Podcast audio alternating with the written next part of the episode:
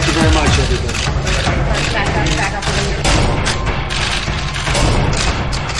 수출 분야에서 세계 넘버 원으로 자리를 잡고 있는 게 중국이에요. 군사비 하나만 보더라도 결국 아직은 미국이 압도적으로 우세하다. 네, 미국과 중국 사이에 큰 전쟁이 일어나면 우리 한반도는 거기에서 피해 나갈 수가 없어요. 근데 여기서 놀라운 사실은 Not going to have time to go play. 아니 그나저나 우리 마키아벨리 그 아, 강연이 그러네. 좋았다고 아주. 네. 그래서 우리 프로그램이 좋은 게 진짜 어려운 그런 이야기들을 그냥 이렇게 글로 보는 것보다 강사님이 직접 재밌게 연기도 해주시고 맞아요. 이렇게 재밌는 말투로 설명해 주셔서 훨씬 귀에 잘 들어온다는 그런 분들이 많으시더라고요. 맞아요. 머리에 남는 게 많아요. 어. 예를 들어. 예를 들어.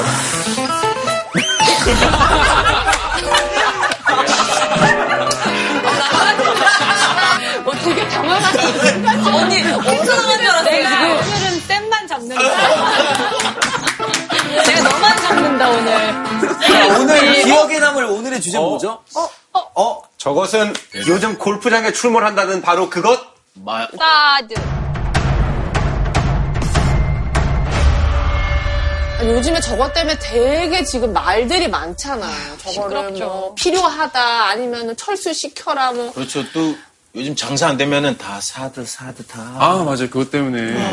이 사드 문제가 굉장히 아직도 해결되지 못하고 막 뜨거운 감정으로 남아 있는 것 같아요. 사실 뭐 북한 때문에 설치를 했다고 하는데 어떻게 보면 중국하고도 다 연관이 있는 거니까. 다 있죠. 그러니까. 그리고 지금 그 레이더 뭐그 반경이 뭐 중국까지 미친다는 얘기도 많고. 근데 사실 그 사드 문제는 굉장히 일부 문제인 것 같고 지금 보면은 우리나라에 느껴지는 건 사드로서 느껴지겠지만 지금 뭔가 세계 정세가 어떤 태평양이라는 거대한 바다를 놓고 지금 미국이랑 중국이랑 이렇게 서로를 밀어내려고 하는 파워게임, 거죠. 파워 게임. 그 엄청난 파워 게임이 지금 벌어지고 있는 것 같아요. 우리 맞아, 머리 맞아. 위에서. 서로 밀당하는 아니, 그러면 이제 뭐 소름을. 트럼프랑 시진핑이 VS를 하고 있지만 사실 그 사이에 우리가 있는 거잖아요. 맞아. VS가 우리지, VS.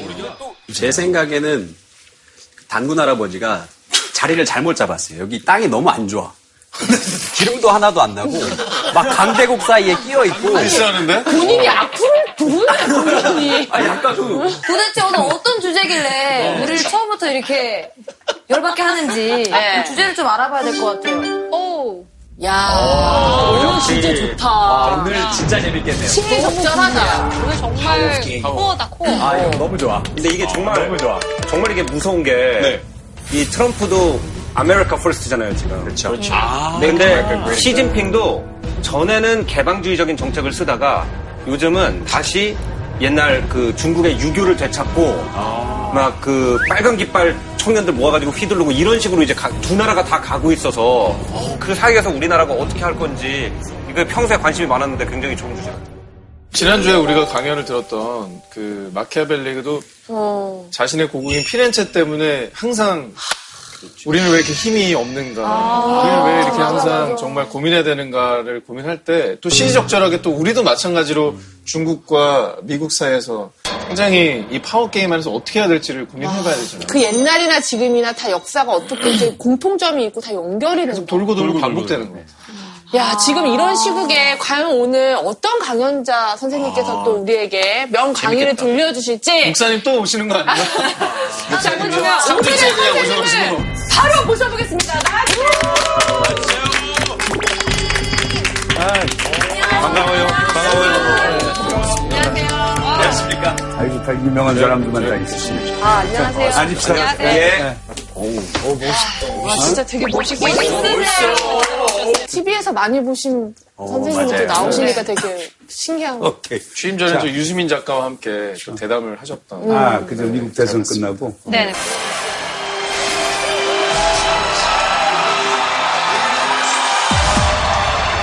Doing a job that hopefully 대화 협상을 하면 풀릴 수 있다라고. 한 대면 제가 볼 때는 트럼프는 그걸 바로 테이크할 겁니다. 근데 완전 이념적으로 가버렸잖아요. 비즈니스맨이 아니라 이데올로기로 해버렸잖아요. 트럼프는 장사꾼입니다. 기업인입니다. 협상과 거래를 할 줄 압니다. 어떻게 보면 상당히 새로운 반전이 생길 수도 있는 것 아닌가 이렇게 봐집니다. 약간 자, 복장이랑 그러면- 제스처랑 이렇게 봤을 때 FBI가 들어오시는 줄 알았어요. 그 그렇고, 그건 그렇고. 자, 오늘. 시간을 드리는 게 좋으니까. 어, 되게 잠깐. 오늘은 웬일이야. 아니, 그게 아니고 내 강의 스타일로 하니까 내 강의는 항상 사적인 얘기는 최소화시킨다고. 아, 알겠습니다. 예, 알겠습니다. 그러니까 자, 그러면 오늘의 선생님이 과연 어떤 분인지 우리 또 시청자 여러분들도 궁금해 하실 수 있으니까 제가 프로필을 좀 바로 소개를 해보도록 하겠습니다. 아, 궁금하다. 와. 차이나는 클래스의 차이나는 프로필. 명실상부 국제 정치학 분야의 최고 권위자로 알려진 이분. 새 정부의 비상임 외교 안보 특별 보좌관에 임명된 오늘의 선생님은 바로 문정인 교수십니다. 고맙습니다. 예. 1951년 제주에서 태어나 연세대 철학과를 졸업하고 미국 메릴랜드 대학에서 정치학 석박사 학위를 취득하셨는데요. 체격만큼 호탕한 성격으로 수업 중에도 학생들의 공격적 질문을 즐기는 대인배. 와. 참여정부 시절부터 대통령들의 외교 안보 멘토였으며 두 번의 남북 정상회담을 지켜본 국내 유일의 정치학자이자 외교 전문가 문정희 선생님을 소개합니다.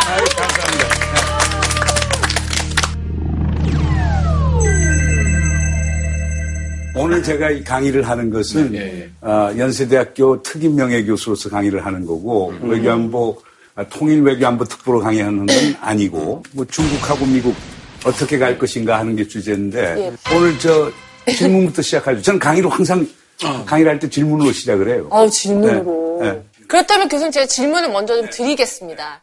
중국은 별로 그렇게 예전만 해도 한 10년 전만 해도 우리나라에서 그렇게 신경을 쓰지 않았는데 이제는 중국이 굉장히 떠올랐어요. 얼마만큼 성장을 한 건지 이제는 정말 예전에 일본과 미국만을 저희가 좀 신경을 많이 썼다면 언제부턴가 중국, 미국 요렇게 좀 변화가 된 것 같아요. 아마 기점은 2000년 기점으로 잡는 게 제일 좋을 거예요. 그러니까 2000년 2000년 기점으로 해서 중국 경제가 아주 부상하기 시작했고 그러면서 2009년 10년 기점으로 해서 여러 지표에서 중국이 미국을 앞서기 시작했어요. 어, 그러니까 중국이 경제적으로 잘 사니까 또 군사 부분에 투자도 많이 하고 아 이렇게 하면 미국과 중국 사이에 무슨 큰 충돌이 있는 게 아닌가. 네, 네. 그래서 많은 국제정치학자들은 미국과 중국의 부상하는 패턴을 1914년 1차 세계대전 일어나기 전에 영국과 독일에 견주는 경우들이 많아요. 그러니까 1차 세계대전이 일어났을 때 1914년에는 영국은 아주 국력 신장의 속도가 완만한 패권국이었고 반면에 비스마르크가 1870년 독일을 통일하면서 독일은 엄청난 속도로 국력이 신장이 돼요.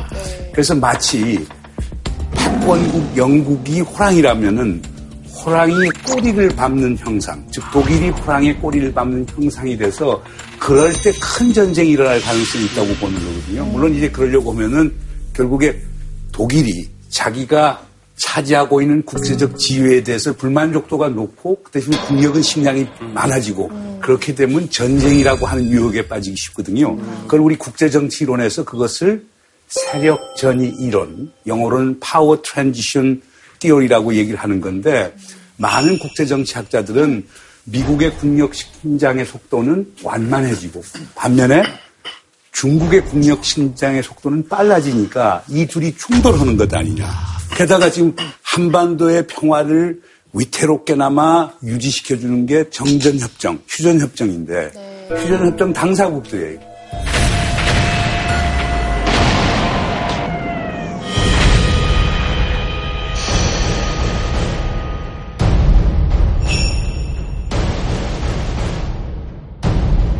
한국은 실질적 당사자로 참여를 하고 있는데 이 양자 간에 미국과 중국 사이에 큰 전쟁이 일어나면 우리 한반도는 거기에서 피해 나갈 수가 없어요. 그 지정학적 운명인데 이 둘이 협력과 경쟁의 패턴에 따라서 국제 질서, 지역 질서가 결정이 돼요. 그러면 그, 그, 그 질서에 의해서 움직여지는 게 우리 한국 같은 나라들이기 때문에 자연히 우리가 신경을 쓰지 않을 수밖에 없죠.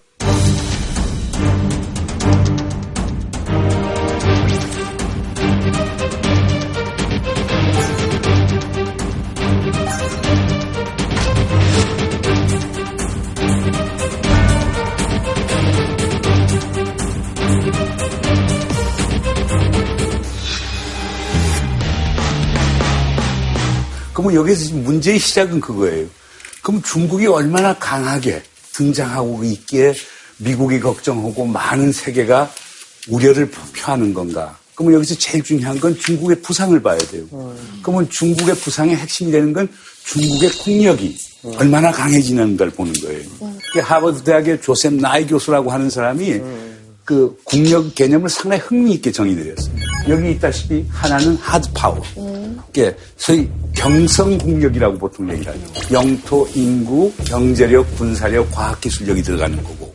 그럼 봐요. 그럼 여기서 하드 파워는 중국이 지금 얼마나 향상되고 있는가? 영토는 중국이 거의 미국하고 맞먹을 정도로 크고, 두 번째 인구는 뭐 14억이니까 훨씬 많고, 그 다음에 경제력을 한번 보죠.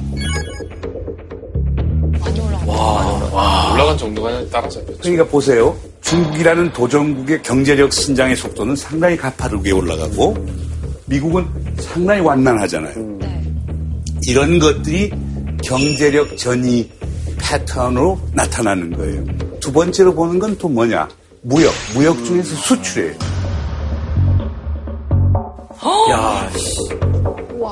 야, 그러니까 여기서 지금 보시면 아시겠지만 지금은 계속 수출 분야에서 세계 넘버 원으로 자리를 잡고 있는 게 중국이에요. 어떻든 간에 수출을 많이 하면은 외화가 많이 오고 외화 보유가 많이 생기고 그럼 국가가 여유가 있게 되는 거거든요. 그럼 우리가 세 개의 지표 성장, 수출, 외화 보유고 이 세 가지 지표를 갖고 보면은 분명히 중국이 미국을 따라잡았거나 곧 따라잡을 걸로 예측이 된다는 거예요. 네. 아까 교수님 말씀하셨을 때 지난 8년 동안 미국이 중국이 급성장했다고 하셨는데 그 주된 이유가 뭐라고 좀 설명해 주실 수 있는지 궁금하거든요. 중국이 그렇게 경제적으로 성장한 가장 큰 이유는 전략적 선택을 잘했다. 뭐냐? 제일 중요한 거는 미국하고 관계를 개선해서 안보 환경을 개선시키고 두 번째는 개혁 개방 정책을 추진하고 세 번째는 외자를 아주 공세적으로 유치했고 네 번째로는 시장 개혁을 계속 해나갔고 그러면서 중국을 세계의 factory 공장으로 만들면서 제조업의 기반을 만들었고 그렇게 하면서 과학기술에 대한 투자를 게을리 하지 않았고 이런 것들이 합쳐지면서 나타난 게 오늘의 중국의 모습이에요. 그러니까 한편에서는 운이 좋았죠. 지정학적 변화도 아주 좋았고 응?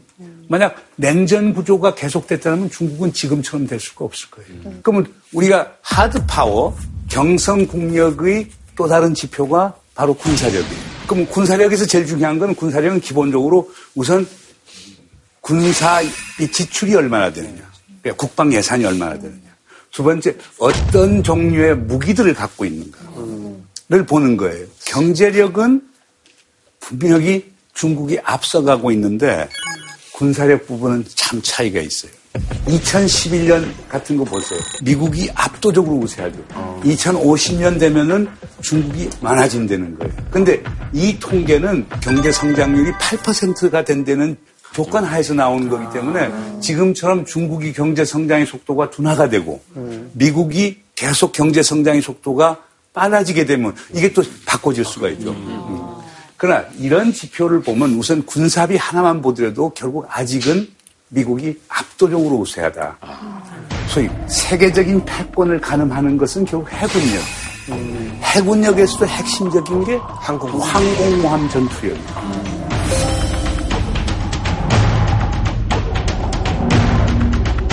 항공모함에 전투기를 몇 대를 실을 수 있을 것 같아요? 230대 정도 되잖아요. 230대. 오하나. 저도 한 200대 정도. 200대. 홍반장. 한 230한 두 개까지 쓸수 있지 않을까요? 쌤. 250 정도. 다 250. 이게, 이게 친구 따라 강남 간다면 전부 다 줄줄이 소위 틀린 답 주는 거예요. 승- 승현이 거- 이 딘딘. 20대 아닌가? 80대? 80대. 30에서 50? 서른에서 오십. 용주. 88대.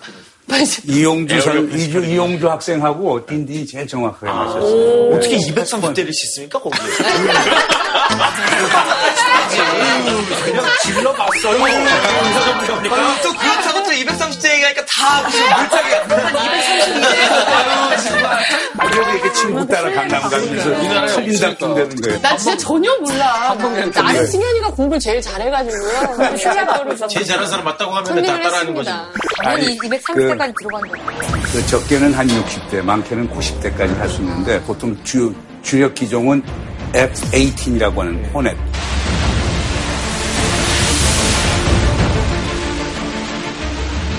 항공모함은 일종의 바다 위에 떠다니는 공군 기지니까 맞아요. 그걸 호위하고 그걸 지키기 위해서 구축함, 순양함, 호위함, 잠수함, 병원선, 수송선이 다 따라다닙니다. 그러니까 미국 같은 나라는 대서양 태평양으로 멀리 격리돼 있잖아요. 그들이 세계적으로 힘을 투사하기 위해서는 만든 것이 바로 항공모함. 적국 가까이에 전진 배치가 가능해요. 미국은 쉽게 얘기해서 몇 척이나 갖고 있냐.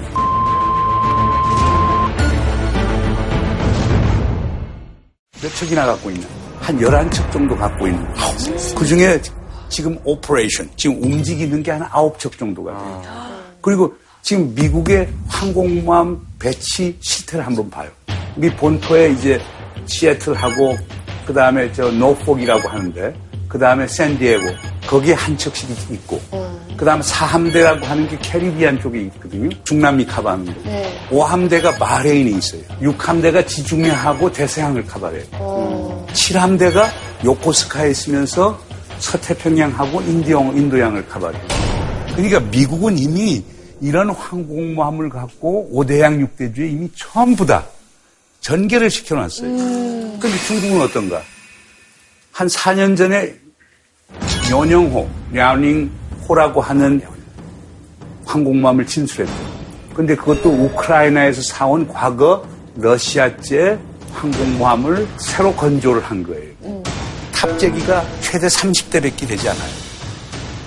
지금 당장 갖고 있는 건 한 척밖에 없는 거거든요. 지금 두 번째 항공모함을 지금 건조를 하고 있어요. 그거 하나 보면은 결국 미국은 세계적인 패권 국가로서의 군사력을 갖고 있을 뿐 아니고 그만큼 전개하고 있다는 거예요. 근데 여기서 놀라운 사실은 속도예요, 속도. 그러니까 이게 본격적으로 시작한 게 1990년대 중반부터 시작을 했는데 지금 거의 20년 사이에 엄청난 국력의 신장, 국방력의 신장을 갑자기 급부상을 한 것 같아요, 중국이. 아, 그래요. 그러니까 지금 군사력 같은 것도 지금 보세요. 중국 보면은 자, 유인 우주선 보내는 국가. 아주 상당히 많은 숫자의 첩보 위성을 갖고 있는 국가. 모든 형태의 미사일을 갖고 있는 국가. 뭐 핵무기는 숫자는 적지만 한 뭐 250개에서 300, 300개밖에 안 되지만 결국에 강대국으로 가질 수 있는 모든 걸 갖췄죠. 그건 왜냐하면 미, 미국 같은 데가 거의 8천 개 이렇게 갖고 있으니까. 예. 교수님, 그 우리나라 항공모함이 몇 개 있어요? 우리나라 하나도 없어요. 우리나라 하나도 없어요.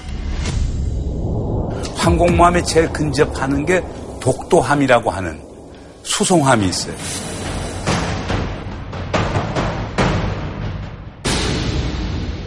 우리나라에서 지금 가장 큰 그거 아니에요? 큰 배죠. 저 독도함 타봤습니다. 아, 어땠어요? 너 어떻게 타봤어? 진짜 사나이 할 때 독도함 타고 배에서 내린 다음에 보트 타고 보트 타고 진입했었어요. 아. 그렇구나. 어. 우리 했었잖아, 독도함. 근데 내 옆에서 있었잖아. 와, 이거 진짜 크다 이랬잖아. 그게 독도함. 아, 그거 독도함이야?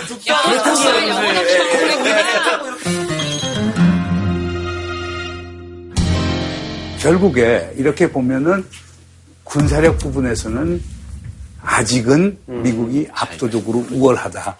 중국이 따라잡는 데는 시간이 걸린다라고 하는 걸 우리가 알 필요가 있어요. 두 번째 있는 게 soft power라고 하는 거예요. soft power라고 하는 것은 뭐냐면은 무형의 힘을 얘기해요. 특히 국제사회에서 그 국가가 얼마나 매력적인 국가인가. 그 국가의 정통성이 얼마나 되는가. 그 매력 국가가 되는 건 핵심이 결국 민주주의하는 국가, 인권이 잘 지켜지는 국가, 문화가 융성한 국가 이런 것들이거든요. 사실상 뭐 시진핑 주석 딸도 하버드에서 공부했었고 우리 거창 뭐 자녀들도 미국에서 공부했고 그리고 내가 아는 좀 그 뭐 북경대학의 유명한 교수들 중국의 엘리트들은 거의 자기들 자녀를 전부 다 미국에 보내요. 그렇네요. 그러나 이제 미국의 엘리트들이 중국에 자녀들을 보내는 건 많지가 않거든요. 네. 그렇죠. 그러니까 지금 미국의 가장 유학생 수가 많은 국가가 중국이거든요. 그 다음 인도, 그 다음 한국, 일본은 쭉 떨어져요. 이상하게.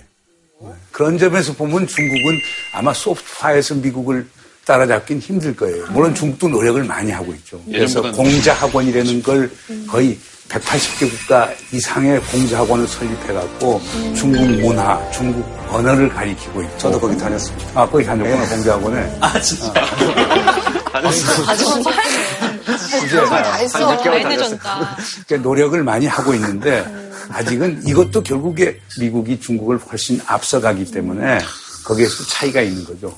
근데 마지막으로 있는 smart power라고 하는 건 조금 다를 수가 있어요.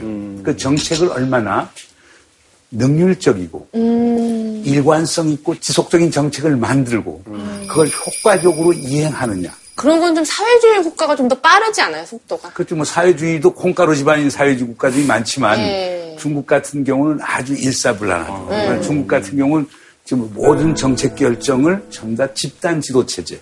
그러면 중국 공산당 정치국 상무위원회라고 하는 게 있거든요. 전에는 아홉 명으로 구성이 됐어요.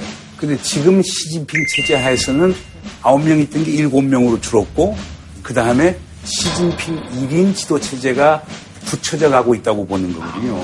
그렇게 되면 정책을 훨씬 더 효율적이고 일관성 있고 지속적으로 정책을 만들 수가 있죠. 그 집행하는 것도 일사불란하게 할 수가 있죠. 근데 미국 같은 경우는 결국에 뭐냐? 아, 지금 트럼프 하는 거 봐요. 의회하고 행정부 사이의 갈등과 대립. 그 다음 국방성하고 국무, 국무부 사이의 갈등과 대립. 어떻게 보면 사실상 미국 외교정책 하는 거 보면 콩가루 집안 같아요. I will build a great, great wall on our southern border, and I will have Mexico pay for that wall.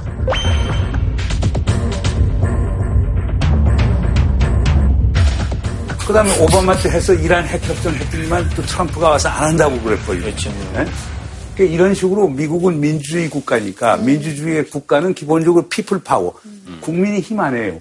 국민이 힘을 갖고 했다 보니까 전부 다 국민의 눈치를 보다 보니까 뭐 상원 하원 의원들도 자기 지역구 주민들 눈치 볼 수가 있고 로비스트들이 큰 역할을 하고 이익 집단들이 역할을 하다 보니까 소위 능률적이고 일관성 있고 지속적인 외교 정책을 하기가 쉽지가 않죠.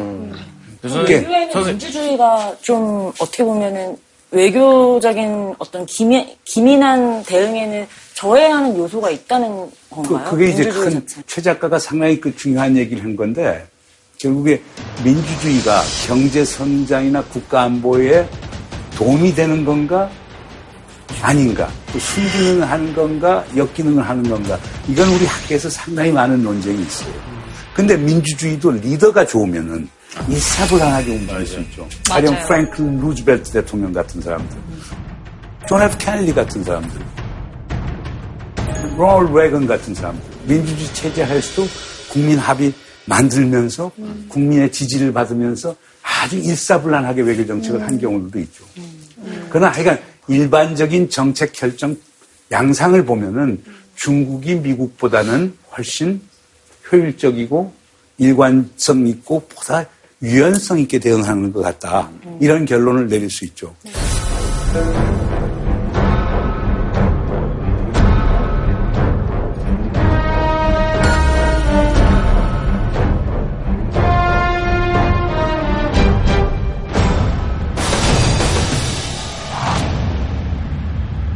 지금까지는 사실상 국력을 받거든요. 힘을 받는데 문제는 그런 힘을 갖고 어떻게 중국이 원하는 걸 얻을 것인가. 그게 중국의 전략이 중요하죠.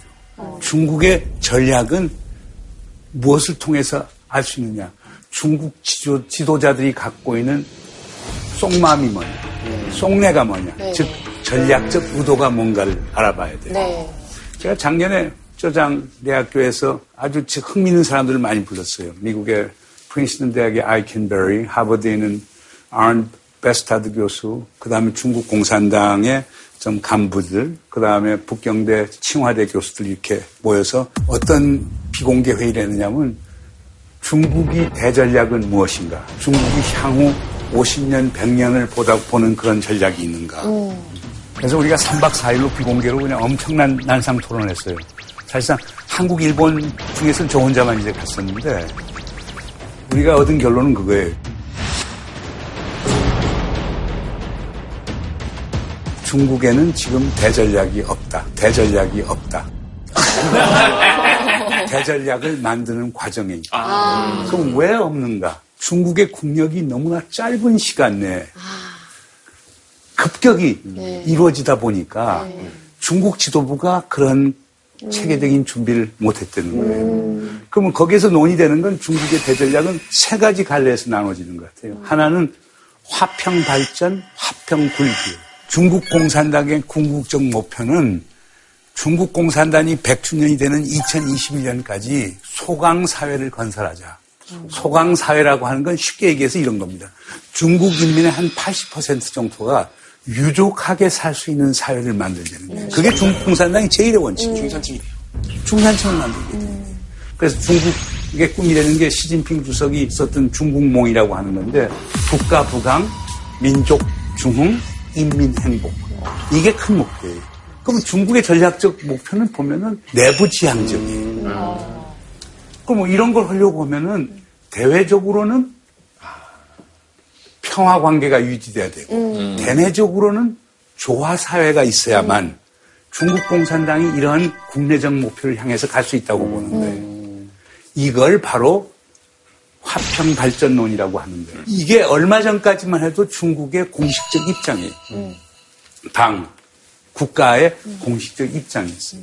그 다음에 요거 관련돼서 또 중국에도 자유주의 학자들이 많은데 이들이 얘기하는 게 바로 책임 대국론이라는 거거든요. 자, 중국은 이제 대국이 됐다. 대국이 되면 국제사회에 그만한 책임을 우리 감당해야 된다. 그러니까 원조도 많이 해야 되고 환경 문제에 대해서 적극적으로 나서고 인권 문제에 대해서 적극적으로 나서고 그 이게 사실 중국 외교부의 기본적인 입장이에요. 네. 세 번째가 이제 제일 지금 논쟁이 되는 대국 굴기론이라는 거예요. 그러니까 대국 굴기론은 학자 중에서는清华대학의 연셰통 교수, 그 다음에 인민해방군 사람들이 많이 이제 주장을 하는 거죠. 그 사람들 주장은 그거예요. 2009년, 10년 기점으로서 중국의 경제력이 엄청나게 부상을 했다. 아, 그렇다라고 하면은 그거에 걸맞는 군사력을 가져야 된다. 경제적인 이익만 추구하는 경제적 동물 국가로 남을 수는 없는 것 아니냐. 그거에 따르는 군사적 지도력도 행사해야 된다라고 주장하는 게 대국 굴기예요. 여기서 굴기라고 하는 말은 무슨 얘기냐면은 갑작스럽게 우뚝 서는 모습을 굴기라고 보통 얘기해요. 그러니까 그동안 중국이 어려웠었잖아요. 중국이 역사라는 게 150년 동안의 저 사실 치욕의 역사, 수모의 역사. 그렇잖아요. 중국 사람들이 스스로 생각했던 자기 비하의 세계였는데 지금 거기에서 벗어나가겠다는 거예요. 그걸 위해서는 바로 대국 굴기를 해야 된다는 얘기를 해요.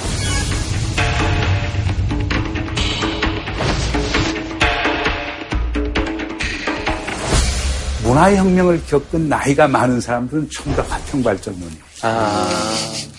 젊은 세대들은 거의 다 대국 굴기론이에요. 엘리트들 해서 좀 소위 국, 국제적으로 활동도 많이 하고 미국 가서 공부 받고 온 사람들은 책임되고. 책임되고. 근데 이제 합병 발전론과 대국 굴기론은 분명히 상충이 되는 거죠. 상충이 되죠. 어, 책임 대국론은 다른 것과 공존할 수 있다 해도 아주 우리 최 작가가 하시기 똑똑하네. 바로 그거예요. 책임 대국론은 화평 발전은 한쪽에서도 자유주의적 시각에서 그렇게 얘기하고 대국 빌기론이 핵심은 결국에 국제사회에서 지도적 국가가 된다. 그러면 결국 도덕적 지도력을 행사해야 된다.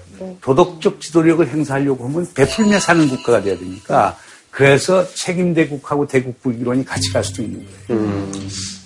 예. 제가 작년에 이제 중국 정부 초청으로 그 여러 가지 포럼에 참석해서 굉장히 인상적으로 들었던 시 주석의 정책 중에 하나가 1대1로 정책이 있었거든요.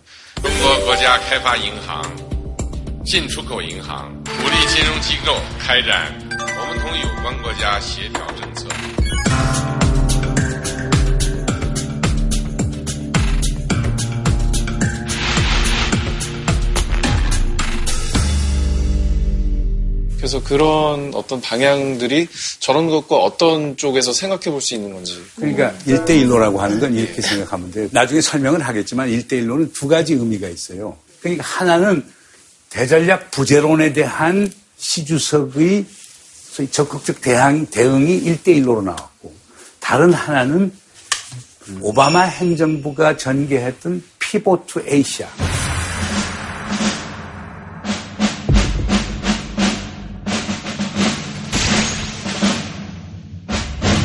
아시아 회귀 전략이라고 하는 거예요. 그 아시아 회귀 전략이라고 하는 피보트 에이시아 전략은 결국에 뭐냐? 중국이 부상한다. 중국의 부상을 견제해야 된다. 그러기 위해서는 동북아에서는 한국, 일본하고 동맹을 강화. 남중국해, 그 다음 말라카 해협에까지 중국의 영향을 영 미치는 것을 막기 위해서는 필리핀, 비에트남, 인도네시아 이런 국가들하고 협력을 강화시키고 중국을 이렇게 둘러싸는 전략을 펴는 거예요. 오하나가 얘기했던 1대1로 전략이라고 하는 것도 어떻게 보면 이런 아시아 회귀 전략 또는 아시아 축 전략에 대한 중국이 대응이라고 볼 수가 거예요. 1대는 육상 실크로드, 1로는 해상 실크로드를 만들게 되는데 이게 다 서쪽으로 가는 거예요. 그래서 빨간색으로 된게 1대, 즉 육상 실크로드, 파란색으로 된 게 바로 해상 실크로드가 되는 거예요.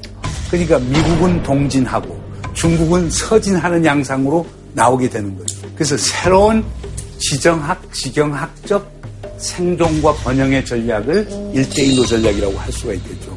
바로 그게 대국 불기의 하나가 되는 거죠. 그래서 그게 하나의 지금은 대전략처럼 이제 비추어지고 있죠. 그럼 시 주석이 어, 느 정도는 대국 굴기에 약간 무게를 두고 있다라고. 봐도 그래서 처음에 시 주석이 시작했었을 때 그거 갖고 논쟁이 많았어요. 그러면 이제 더 중요한 거는 자 그런 전략적 목표를 가졌다. 가령 시진핑 주석이 소위 전략이라고 하는 건 대국 굴기다. 그러면 시진핑 주석이 그런 정치적 능력과 의지가 있느냐 이게 상당히 중요해요. 그럼 지금 중국은 어떤 행태를 보이고 있을까? 이건 한번 짚어놓아야 될 것 같아요. 고대 중국에 그러니까 공자님, 맹자님 바로 그 즈음에 나온 유명한 철학자가 있어요. 이름이 순자라고 하는 사람. 그 순자는 일- 일반적으로 법가. 그러니까 나라를 통치하는데 법이 제일 중요하다. 라는 입장을 그 표명했던 분이 순자인데 그분이 상당히 재미있는 얘기를 해요. 천하를 다스리는 방법은 세 가지가 있다. 그 첫째는 왕도의 길이요. 둘째는 패도의 길이요. 세 번째로는 강권의 길이 있다. 여기서 왕도라고 하는 것은 결국에 뭐냐? 천하를 전부 다 얻는 그런 지도력을 얘기합니다. 그럼 왕도는 어떻게 얻어지는가? 덕지, 도덕적 통치를 했을 때 가능하다. 덕으로 천하를 다스리면은 국가의 힘이, 국- 군사력이 적더라도 모든 제후국들이 존중을 하면서 따른다. 그런데 여기서 패도 또는 패권이라고 하는 것은 뭘 의미하느냐?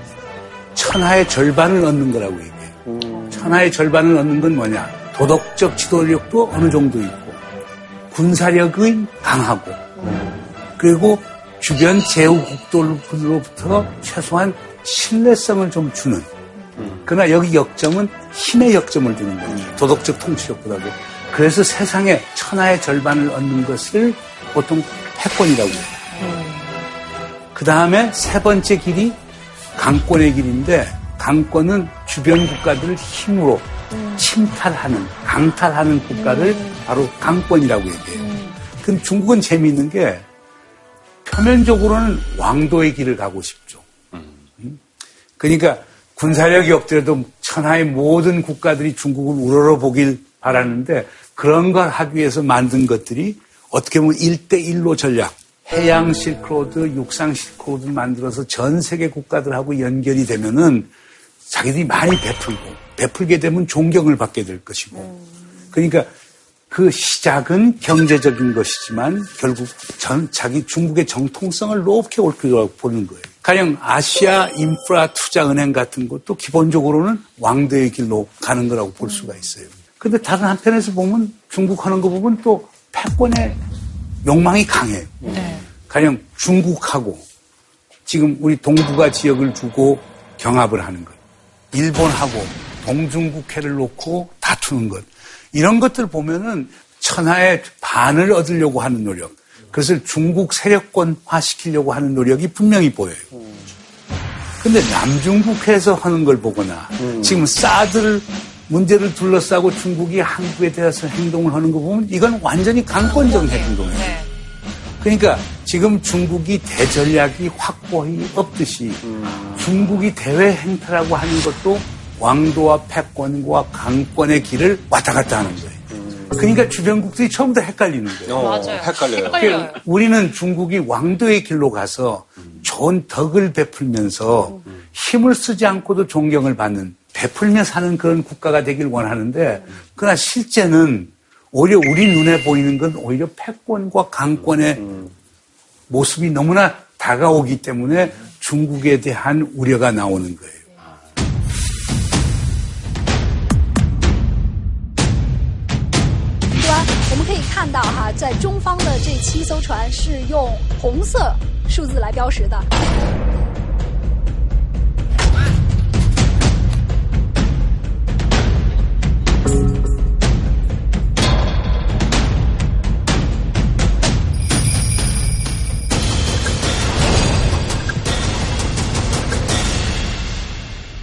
근데 지금 미국도 똑같아요.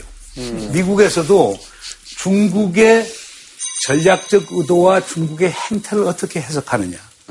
미국 내도 두 갈래로 나눠져요. 헨리 키신저 같은 사람은 중국은 5천년 역사를 가졌다. 그리고 보자. 5천년 역사에서 보면은 미국이 패권적 지위를 차지한 것은 100년이 채 안 된다. 그러나 중국은 그 나머지 시기에서는 가장 소위 부유한 나라가 중국이었지 않느냐. 그러니까 역사의 긴 흐름에서 보면 지금 중국이 부상하는 것은 다시 반복돼서 제자리로 오는 것이지 새로운 게 아니지 않느냐. 그러니까 아시아 태평양 지역에 중국과 미국은 협력할 수 있다. 그러니까 중국의 부상을 그대로 받아들이자라고 하는 게 키신저의 주장이에요. 그래서 이걸 상해 학파, 샹하이 학파라고 그래요. 왜냐하면 1971년 12월에 키신저가 몰래 중국 갔다 오고 72년 2월에 닉슨이 중국 방문하면서 상해 커뮤니케를 채택했고 미국과 중국이 수교하는 가장 기본적인 역할을 이렇게 했었단 말이에요. 그렇기 때문에 중국하고 유화 정책을 펴고 같이 나가자라고 하는 그 학파를 상해 학파라고 해요. 근데 반면에 그 반대의 시각도 있어요. 중국이 부상하게 되면 미국의 패권적 지위에 대해서 도전을 할 것이다. 응? 그러니까 중국을 어떻든 간에 견제를 해야 된다. 그러기 위해서는 미국이 더 많은 국가들하고 협력을 하고 동맹을 해서 중국의 부상에 대체해 나가야 된다. 이런 대중 견제론을 크로우 학파라고 얘기해요. 그럼 크로우 학파라는 사람은 뭐냐면 이름이 에어 크로우라고 하는 사람인데 이 사람이 1907년 영국 외무성의 심의관을 했었어요. 당시 독일의 철강 생산량하고 조선 생산량이 영국을 능가하기 시작해요. 그럼 빌헬름 2세의 전략적 의도는 뭐냐? 그것을 조사해서 보고하라고 크로우 심의관에게 지시를 한 거예요. 크로우 보고서에 따르면은 결국 빌헬름 2세의 의도는 1차적으로는 유럽을 제패하는 것이고 그리고 난 다음에는 대영 제국에 맞서서 세계를 제패하는 데 목표가 있다. 그렇게 해서 영국은 어떻게 했느냐. 크로우 보고서의 기초를 둬갖고 대독 견제 정책을 펴는 당시 독일을 견제하기 위한 결국 러시아, 프랑스, 영국 3자 동맹을 맺는 거예요. 독일은 그러다 보니까 견제받으니까 오스트로 헝가리하고 동맹을 맺는 거예요. 그러면서 뭐 결국에 영국에 대항하고 싸우다가 1914년에 결국 2차 세계대전이 일어난 거란 말이에요.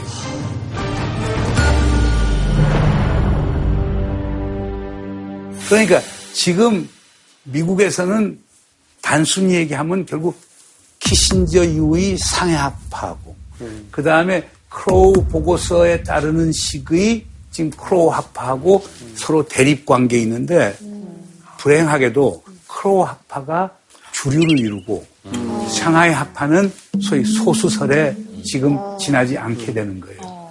교수님이 보시기에는 도널드 트럼프는 키신저 쪽에 가까운 사람인 건지 아니면 크로우적 입장을 좀 가지고 있는 사람이라고 어떻게 생각하시는지도 궁금하고요. 아주 좋은 질문이에요.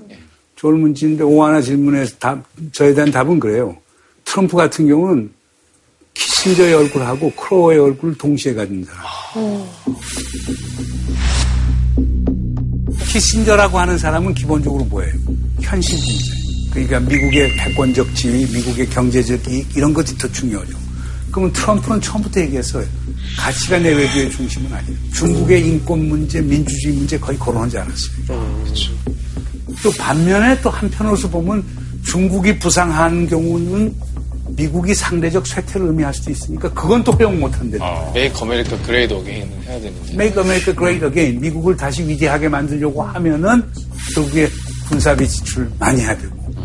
그래서 우선은 미국 먼저지만 기본적으로 그것이 5대양 6대주의 미국, 미국의 군사적 패권적 지위를 유지하겠다는 게 되는 거예요. 그러니까 그 두 개의 이미지가 왔다 갔다 하는데 전략적으로 개념적으로 체계화하지는 않았다고 봅니다. 그러니까 그 과정에 있다고 저는 봅니다. 그러니까 오바마 같은 대통령도 중국하고 좋은 관계를 유지하겠다고 했다가 결국 오바마가 채택한 거는 크로아 바로 크로아파, 즉 피보트 에이시아. 아시아 회귀 전략이라고 하는 거예요. 그러면 이렇게 본다라고 하면은 지금 미래는 어떻게 될 것인가? 키신저 박사와 같은 상하이 학파적 시각을 갖고 중국이 화평 발전 전략을 추구하게 되면 우리로서는 상당히 행복한 거예요. 미국과 중국이 협력하는 거예요. 그러니까 근데 가장 걱정이 되는 부분은 미국은 강성 크로 학파적 시각을 가져서 대중 견제 전략을 강화시켜 나가고 그리고 중국은 그거에 맞서서 대국 불기로 대항해 나가면은 강대강 충돌 코스로 갈 수 있는 거예요. 중간에서 우리만 죽어나는 거죠. 그러니까 그건 우리의 선택에 달립니다. 새우 등 터지는 걸로. 근데 누구를 선택하든 고래 싸움에 새우등 터진다라고 하는 게 여기에서 나오는 건데 그건 우리의 선택에 달려져 있어요. 근데 교수님 누구를 선택하든 다른 한쪽의 강대국한테는 저희가 또 공격을 받을 수밖에 없는 상황이잖아요. 그 그렇진 않아요. 그러니까 그거는 다음 시간에서 우리가 구체적으로 다루겠지만 우리의 현명한 선택은 뭔가를 알 수가 있는 거예요.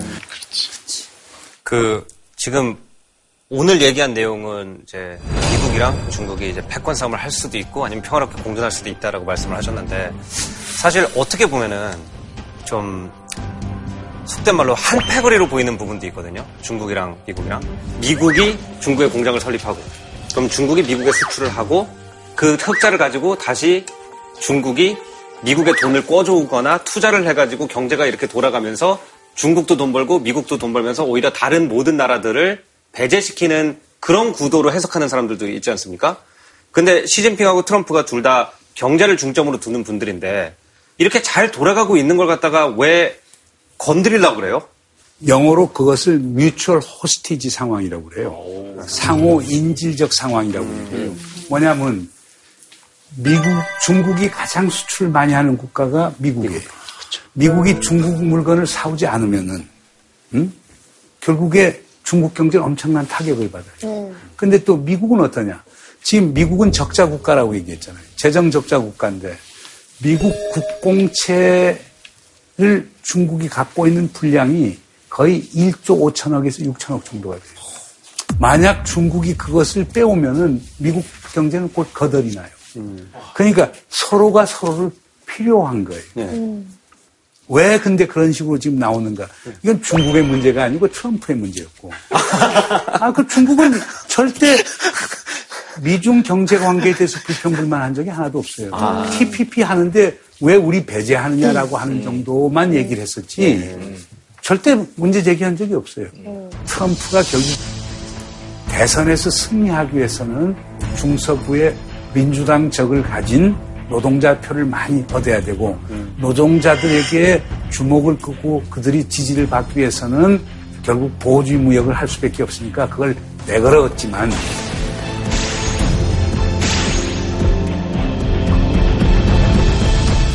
실제 대통령이 돼서 그걸 이해하려고 이행하려고 하니까 상황은 달라진다고 볼 수밖에 없는 거예요. 자, 지숙 학생. 네, 제가 뉴스에서 보니까요.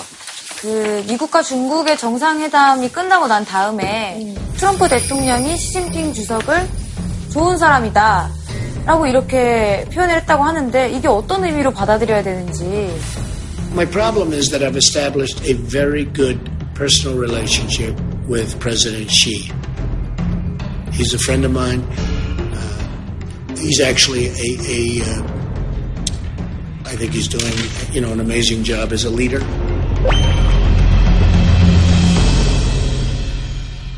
트럼프 대통령 스타일이 상당히 아웃고잉하고 사- 상당히 제스처가 큰 사람 아니에요. 근데 그런 사람일수록 성실하고 신지한 사람을 좋아하거든요. 극과 극은 통하니까. 그러니까 시진핑 주석 같은 사람은 상당히 진지한 사람 아니에요. 그리고 상당히 진정성 있게 얘기했기 때문에 트럼프가 시진핑 주석을 좋은 사람이라고 얘기를 할수 오. 있는 것 아니었가 보고 진짜였네요. 아, 그 다음에 또 약간 그냥 언론 플레이 아닙니까? 사업가 출신 네, 아닙니까? 사업가도 뭐 사업가. 출신은 항상 다른 사람에게 도움을 살아있- 해주는 살아있죠, 거니까. 선생님, 이게. 음. 난 그래서 가령 문재인 대통령이 트럼프 대통령을 정상에서 만난다. 난 오히려 그 알케미, 그 연금술적인 그 관계가 작동할 거라고 봐요. 둘이 너무 다르니까. 트럼프 대통령 주변에는 상당히 사업하는 사업가적 기질을 사는 하는 사람들하고만 계속 다뤄봤는데 어, 가령 우리 문재인 대통령 같은 분이 가서 진솔하게 얘기를 하면은 오히려 그게 더 먹힐 수 있는 것 아니라고 봐지고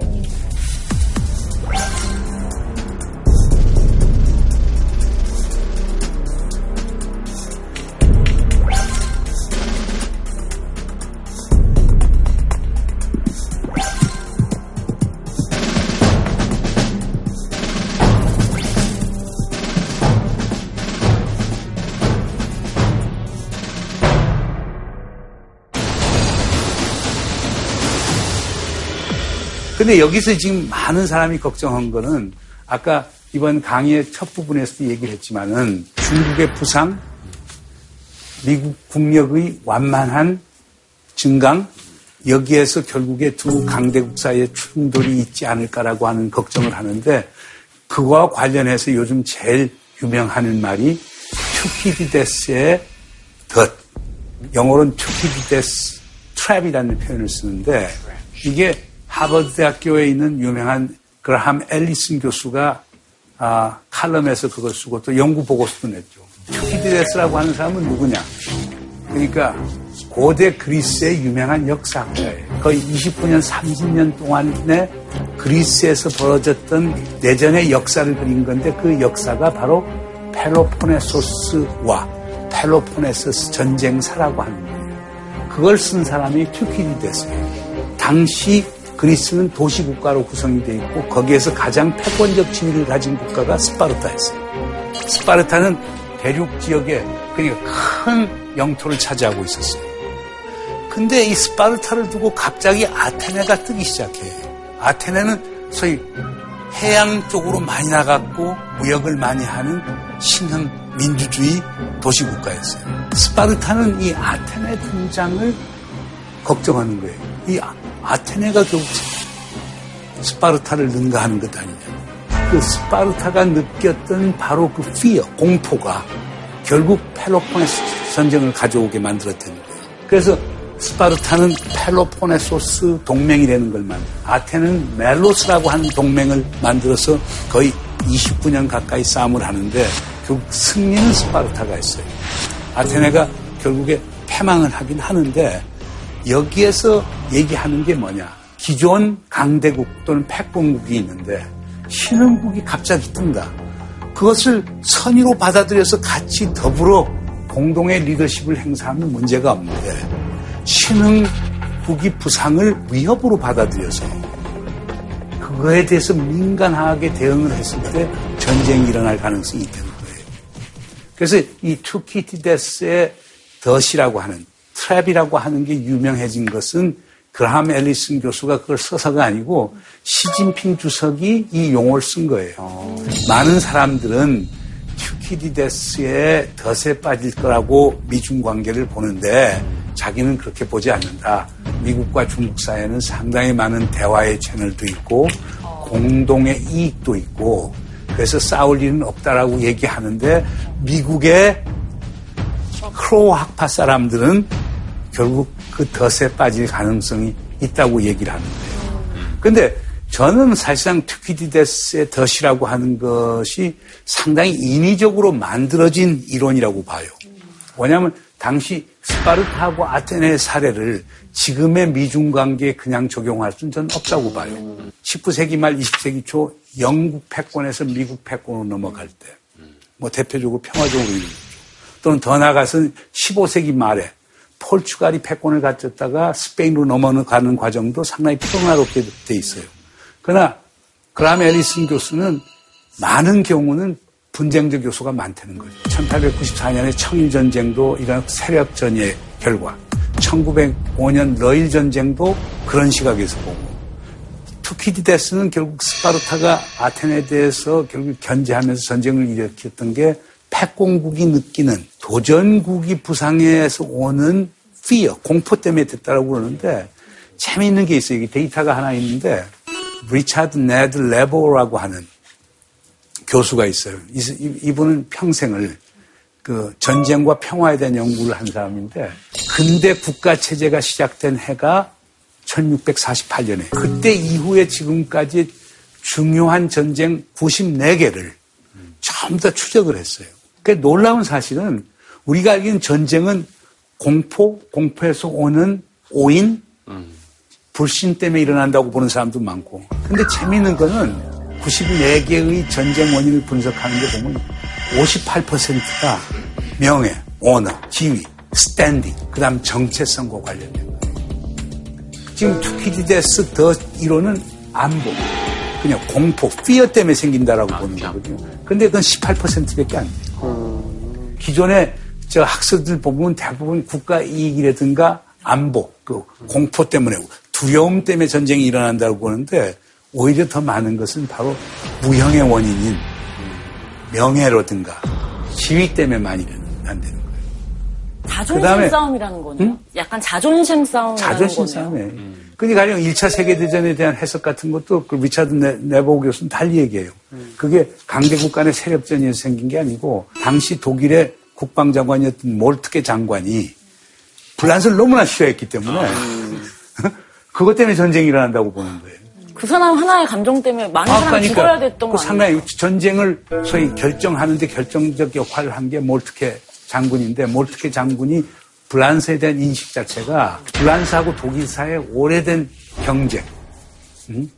누가 잘났느냐 이런 것들 때문에 생기는 거죠. 근데 아까 교수님이 말씀해 주실 때 명예와 관련된 것들 때문에 이제 전쟁이 많이 났다고 아까 말씀을 하셨잖아요. 근데 어떻게 역설적으로 생각해 보면 이 명예만 잘 지켜주면 전쟁이 나지 않게 할 수 있지 않을까라는 생각을 해봤거든요. 지숙 학생이 얘기했던 그거는 상당히 중요한 포인트인 게 제가 관련된 연구가 하나 있었어요. 그러니까 1945년부터 1994년까지 제3세계 국가에서 일어난 분쟁의 원인 분석을 한 게 있었어요. 근데 거의 92%가 모든 게 ethnic communal conflict이에요. 그러니까 종파 종족적인 문제 때문에 생기는 거예요. 종교. 그러니까 쉽게 해서 부족들 간의 싸움. 가령 레바논 같은 데 보세요. 레바논은 아랍 사람들이 사는데 근데 아랍 사람들 중에서도 메론파라고 하는 기독교, 순니, 이슬람, 시아 이슬람, 그리고 오소독스, 히랍 정교회라고 하는 기독교, 두루즈라고 하는 시아파의 일종, 다섯 개의 종파들이 살고 있는 거예요. 이 종파들 사이의 균형과 조화가 깨지면서 내전이 일어났고 74년 이후 지금까지 아직도 해결이 되지 않았거든요. 그러니까 이런 식으로 결국 보면은 이런 종파 또는 종족 간 갈등인데 거기에 가장 큰 문제는 뭐냐? 이것도 영어를 써서 미안하지만 recognition의 문제예요. 상대를 인정해주지 않았을 때 생기는. 음. 상대를 해- 인정해주지 않는 거 뭐냐? 가령 이락 같은데 쿠르드족들이 자기들 학교에서 쿠르드어로 가르치겠다. 사람 무사히 못하겠단 말이에요. 음. 그게 정황한 거예요. 그러니까 언어, 종교 이런 것들 인정해주고 아 잘나면 잘난 국가라고 조금 받들어주면은 문제될 건 없죠. 상대방을 인정해주고 상대방의 언어, 명예를 존중해주고 새로 지위가 바뀌어졌을 때 그 지위를 부인하려고 하는 게 아니고 인정해주면서 공존의 지혜를 찾는 것들이 중요한 거예요. 지수 학생 아주 좋은 얘기를 했어요. 관련된 걸? 네, 관련, 관련돼 있습니다. 근데 명예라는 것은 보면은 내가 그것을 주장하는 게 아니라 남들이 그것을 인정해줘야지 명예라는 게 생기는 거잖아요. 근데 중국이 지금 주변국들에게 하고 있는 일들을 보면 뭐 예를 들어서 티벳 같은 경우에 달라이라마가 있고 달라이라마를 지정하는 판철라마라는 게 있는데 그 판철라마를 중국에서 6살 때 납치를 해서 지금 20년 동안 어디에 있는지도 모를 상태로 만들고 중국에서 인민당 부모를 가진 또 다른 판천라마를 막 이렇게 어, 지정을 하고 뭐 이런 식으로 어, 약소국들을 굉장히 괴롭히는 상황을 많이 보여주고 있습니다. 그 제가 궁금한 건 뭐냐면 중국이 앞으로도 계속 이런 일을 한다면 우리가 그 명예를 인정해주기 쉽지 않을 텐데 중국이 왜 그러는 건지 전 궁금하거든요. 근데 우리 용주 학생이 얘기한 것도 상당히 중요한 거예요. 근데 여기 차이점은 아까 다른 국가들, 소수 국가들 못 산다라고 하는 건데, 가령 티벳이라든가 위구르 같은 데는 결국 청나라 때 전부 다 정복을 당했거든요. 그러니까 중국은 기본적으로 중국의 일부라고 보는 거예요. 그리고 이들이 분리주의 운동하는 것은 중국의 국가 안보에 가장 큰 위협이라고 보는 거예요. 그러니까 이게 참 어려운데 이게 내가 볼 때는 중국이 조금 성숙해지고 조금 더 민주적이 되면은 저는 해결할 수 있어요. 근데 다 있다고 봅니다. 근데 오랜 시간이 걸리지만. 좀 중국이 가령 뭐 대만 문제 또는 티벳, 위구르 문제, 남중국, 동중국해 문제에 대해서 중국 지도부가 시진핑이 유화적으로 나온다? 그냥 들고 일어나요. 그럼 공산당에 대한 위협이 되는 거죠. 그래서 국내 정치가 중요한 변수가 됩니다. 저는 그 궁금했던 게 이제 그러면 뭐 시진핑 주석과 뭐 중국의 태도도 사실 뭐 여러 가지 섞여 있다고 하고 또 이제 뭐 트럼프 정부도 사실 좀 알수 없는 알쏭달쏭한 약간 짐작할 수 없는 그런 태도를 보이는데 오히려 그들이 좀 더 확고해지면 저희가 좀 더 행동할 수 있는 것들이 좀 명확해질 수 있는 면이 생길까요? 현실은 칼로 자르듯 나눠지지 않아요. 중국과 미국도 경쟁 대립도 하지만 또 협력도 많이 하거든요. 가령 중국과 미국 사이에 양국의 군 관계자들의 대화 채널이 120개가 넘는다고 해요. 그러니까 이 모든 것의 핵심은 국내 정치예요. 국내 정치 흐름에 따라서 어떤 때는 대중 강경 정책, 대미 강경 정책이 나오고 어떤 때는 유화 정책이 나오고 그래서 저는 국제 정치를 쭉 연구하다 보니까 옛날에는 뭐 세력 균형이 결정한다 이렇게 됐는데 결국 모든 게 국내 정치에서 움직여지는 것 같아요. 한일 위안부 문제 같은 것도 마찬가지예요. 우리가 뭐 저, 북, 북한의 핵을 대체하기 위해서 전략적 이익을 생각하면 일본하고 위안부 문제 어떻게 그렇게 해결할 수 있겠죠. 그러나 국민 정서를 생각하면 우리가 도저히 할 수 없는 거예요. 그렇게 본다면 미국이나 중국의 리더 지도자들, 뭐 한국, 유럽 할 거 없이 모두 국내 정치에 포로로 잡힌 것 아닌가 하는 생각을 하게 돼요. 그래서 우리가 지금 봐야 될 것은 뭐냐? 저는 개인적으로 생각해요. 미국과 중국 사이에 전쟁은 일어나지 않는다. 그러나 지금과 같은 갈등과 협력의 국면은 지속적으로 갈 것이다. 근데 한반도, 양안, 대만 문제, 동중국해, 남중국해 이런 것들이 미중 간의 군사적 갈등을 촉발하는 매개제가 될 수 있다라고 하는 거예요. 거기에 걱정이 되는 거예요. 그러니까 남북한이 우리가 잘해서 미중이 개입할 근거가 없으면은 전쟁 가능성이 적어지는 거고 지금 미중이 서로 도사리고 있는 상태에서 이런 그 flash point라고 그러죠. 이 휘발점들에서 하나가 일어나게 되면 미중이 개입하게 되고 그러면 세계대전식으로 전개될 가능성도 배제하진 못한다. 그래서 제 결론은 그겁니다. 미국과 중국의 패권 경쟁은 현실이지만 그것이 세계대전으로 가지는 않을 것이다. 그러나 주변국들이 그런 것을 악용하거나 오용함으로써 이 두 강대국을 끌어들이는 형상으로 전쟁이 일어날 가능성이 있는데 그럴 때는 세계대전은 아니지만 국지적 성격을 띠지만 이런 것들이 이 지역을 상당히 불안하게 만든다. 그럼 여기에서 우리의 고민은 뭐냐? 우리가 선택을 어떻게 하면 미중 갈등에서 벗어날 수 있고 우리가 어떤 선택했을 때 그 미중 경쟁이라고 하는 블랙홀 속으로 우리가 함몰되어 들어갈 것인가 요거는 두 번째 강의 시간에 다루도록 하죠. 아, 어, 나 다음 주가 너무 궁금해. 아, 오늘 오늘- 다음 주에 나온다 그래가지고. 그러니까 진짜 요즘 같은 시기에 또 한국이라는 나라에 살고 있는 우리로서 정말 궁금했고 반드시 들어야 할 명 강의를 들어서 너무나 감사했고요. 다음 주가 그래서 더 기대가 되는 것 같습니다. 오늘 아주 질문들 좋았어요. 네. 아주 좋은 질문 고마워요. 네, 감사합니다. 미국 보고 중국이 패권적 경합에 들어간다. 우리는 어떤 선택을 할 수 있는가? 그러면 중국의 배팅을 우리는 미국 보고 가는 게 가장 좋다. 우리나라랑 비슷한 처지에 있는 나라들끼리 붙여가지고 힘을 만들면 우리가 새 질서 만들어서 미중 갈등이 없게끔 하자. 무장을 해야 되지 않을까? 무장을 해야 되지 않을까? 핵무장. 미중 일본이 함부로 넘볼 수 없는 국가를 만들어서 마이웨이로 마이웨이로 가자. 북한하고 그렇게 평화적으로 그게 될까요? 안 되도록 되게 만드는 게 외교. 북한이 핵을 포기할까요? 포기하게 만드는 게 외교고 평화, 안정과 안보를 가져오는. 그렇게 하기 위해서는 결국 남북한 관계를 개선할 필요가 있다.